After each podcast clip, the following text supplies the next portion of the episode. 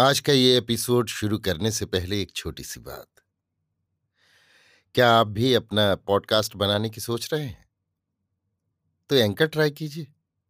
ये पॉडकास्ट बनाने का सबसे आसान तरीका है। नंबर एक, ये फ्री है। नंबर दो, इसमें कई सारे ऐसे टूल्स हैं जो आपको अपने फ़ोन और कंप्यूटर पर रिकॉर्ड और एडिट करने की फैसिलिटी देते हैं।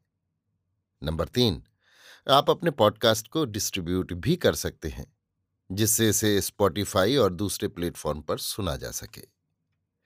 तो डाउनलोड कीजिए फ्री एंकर ऐप या विजिट कीजिए एंकर डॉट एफ एम पर अपना पॉडकास्ट स्टार्ट करने के लिए। ये तो थी एक छोटी सी जानकारी, और अब शुरू करते हैं एपिसोड का सिलसिला।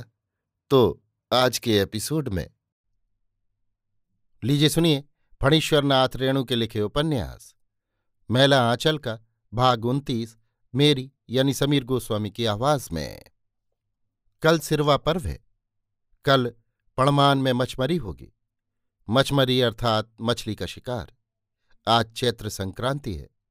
कल पहली वैशाख, साल का पहला दिन।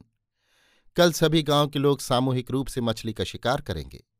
छोटे बड़े, अमीर गरीब, सभी टापी और जाल लेकर सुबह ही निकलेंगे। आज दोपहर को सत्तू खाएंगे। सतुआनी पर्व है आज।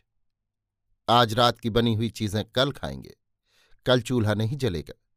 बारहों मास चूल्हा जलाने के लिए ये आवश्यक है कि वर्ष के प्रथम दिन में भूमिदाह नहीं किया जाए। इस वर्ष की पकी हुई चीज उस वर्ष में खाएंगे। सारे मेरीगंज के मछली मारने वालों का सरदार है कालीचरण। भुरकुआ गुने के समय ही निकलना होगा। बारह कोस जमीन तय करना होगा। इस कालीचरण ने ऐलान कर दिया है। जुलूस बनाकर चलना होगा लाल झंडे के साथ। नारा भी लगाते चलना होगा। जमींदार फैज बख्श अली ने इस बार पड़मान नदी के जलकर को खास में रखा है। उसके अमलों ने कहा है कि मछली नहीं मारने देंगे, मलेट्री मंगाकर तैनात रखेंगे। देखना है मलेट्री को।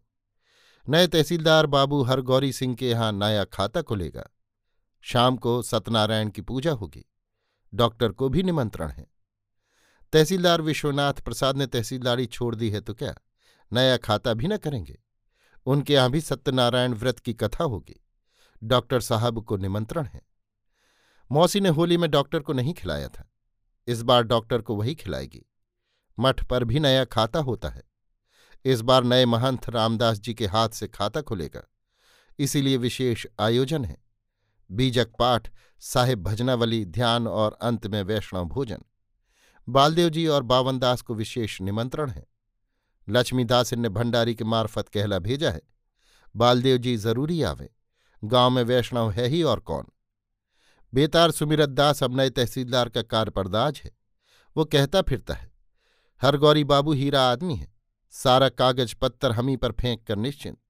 देखिए तो हम कितना समझाते हैं कि बाबू साहेब, बही बस्ता स्याहा और कर्चा किसी दूसरे को छूने नहीं देना चाहिए, लेकिन हरगौरी बाबू हीरा आदमी है। विश्वनाथ प्रसाद तो एक नंबर के मक्खी चूस और सक्की आदमी है। कायस्थ और राजपूत का कलेजा बराबर हो भला, कंग्रेसी हुए हैं। सुमृत दास से कौन बात छिपी हुई है? अब तो गांव का चाल चलन एकदम बिगड़ जाएगा। जवान बेटी को एक परदेसी जवान के साथ हंसी मस्खरी करने की, घूमने फिरने की आज़ादी दे दी है विश्वनाथ प्रसाद ने। गांव का चाल चलन नहीं बिगड़े तो सुमृत दास का नाम बदल देना। नए तहसीलदार बाबू हरगौरी सिंह के यहाँ रात में एक भी रैयत नहीं आया। पुण्याह में जो सलामी मिलती है वो रकम जमींदार की होती है, लेकिन खाता खुलने के दिन की सलामी तो तहसीलदार की खास आमदनी है। सुमृत दास ने आकर खबर दी। सभी रैयत विश्वनाथ प्रसाद के यहाँ गए थे। डेढ़ सौ रुपये सलामी में पड़े थे। मछली मारकर लौटते समय रास्ते में रैयतों ने मिटिन किया था कि नए तहसीलदार के यहाँ नहीं जाएंगे। कुकरा का बेटा कलिया लीटरी करता है। बाप काटे घोड़ा का घास और बेटा का नाम दुर्गादास। अभी ततमा टोली का बिरंचिया कहता था कि रैयतों का पेट जो भरेगा वही असल जमींदार है। नए तहसीलदार ने कभी एक चुटकी धान भी दिया है। शास्त्र वचन कभी झूठ नहीं होता। राणम एणम कनमोचड़ जूता मारम पवित्रम, समझे तहसीलदार साहब? राण और कांटों को कांटी वाले जूते से बस में किया जाता है। बालदेव जी का काम छूट गया।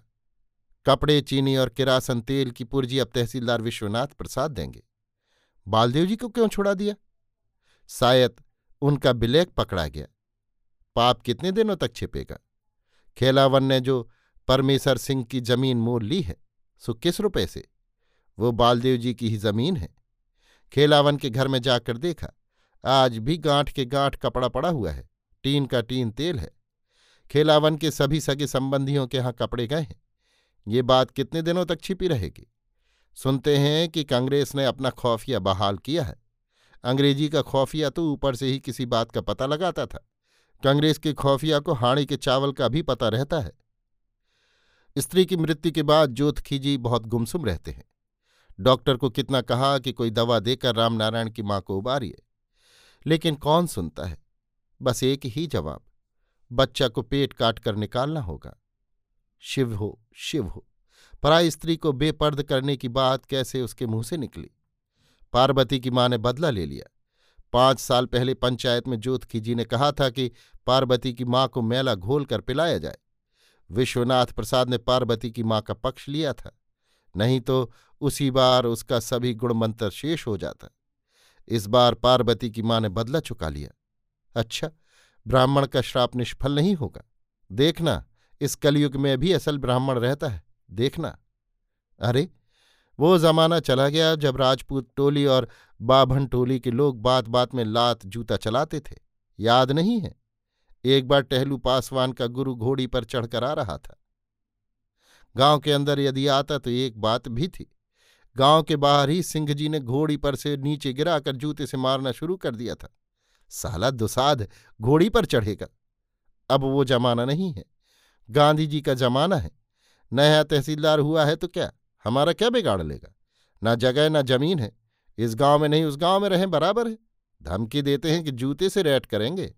अच्छा अच्छा, युगों से पीड़ित दलित और उपेक्षित लोगों को कालीचरण की बातें बड़ी अच्छी लगती हैं। ऐसा लगता है कोई घाव पर ठंडा लेप कर रहा हो। लेकिन कालीचरण कहता है, मैं आप लोगों के दिल में आग लगाना चाहता हूं, सोए हुए को जगाना चाहता हूं। सोशलिस्ट पार्टी आपकी पार्टी है, गरीबों की मजदूरों की पार्टी है। सोशलिस्ट पार्टी चाहती है कि आप अपने हकों को पहचानें। आप भी आदमी हैं, आपको आदमी का सभी हक मिलना चाहिए। मैं आप लोगों को मीठी बातों में भुलाना नहीं चाहता, वो कांग्रेसी का काम है। मैं आग लगाना चाहता हूं। कालीचरण आग उगलता है, लेकिन सुनने वालों का जलता हुआ कलेजा ठंडा हो जाता है। जमीन जोतने वालों की, पूंजीवाद का नाश। बावनदास फिर एक फार्म लाया है, मंत्री जी ने भेज दिया है। इस बार पटना का छापा फार्म है, पुरैनिया का नहीं। पटना का फार्म कच्चा नहीं हो सकता।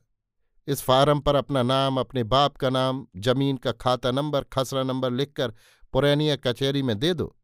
दफा चालीस के हाकिम को जमीन नकदी हो जाएगी। सच? हाँ, अंगूठे का टीप देना होगा। और जिन लोगों ने चरखा सेंटर में दस्तखत करना सीख लिया है उन्हें भी टीप देना होगा। बालदेव जी क्या करें? खेलावन भैया कुछ समझते ही नहीं। रोज कहते हैं, बालदेव, कमला किनारे वाली जमीन में कलरू पासवान के दादा का नाम कायमी बटैयादार की सूरत से दर्ज है, कलरू से कहकर सुपुर्दी दिला दो। लेकिन बालदेव जी क्या करें? चौधरी जी को वो सब दिन से गुरु की तरह मानता आ रहा है, कभी किसी काम में तरौटी नहीं होने दिया।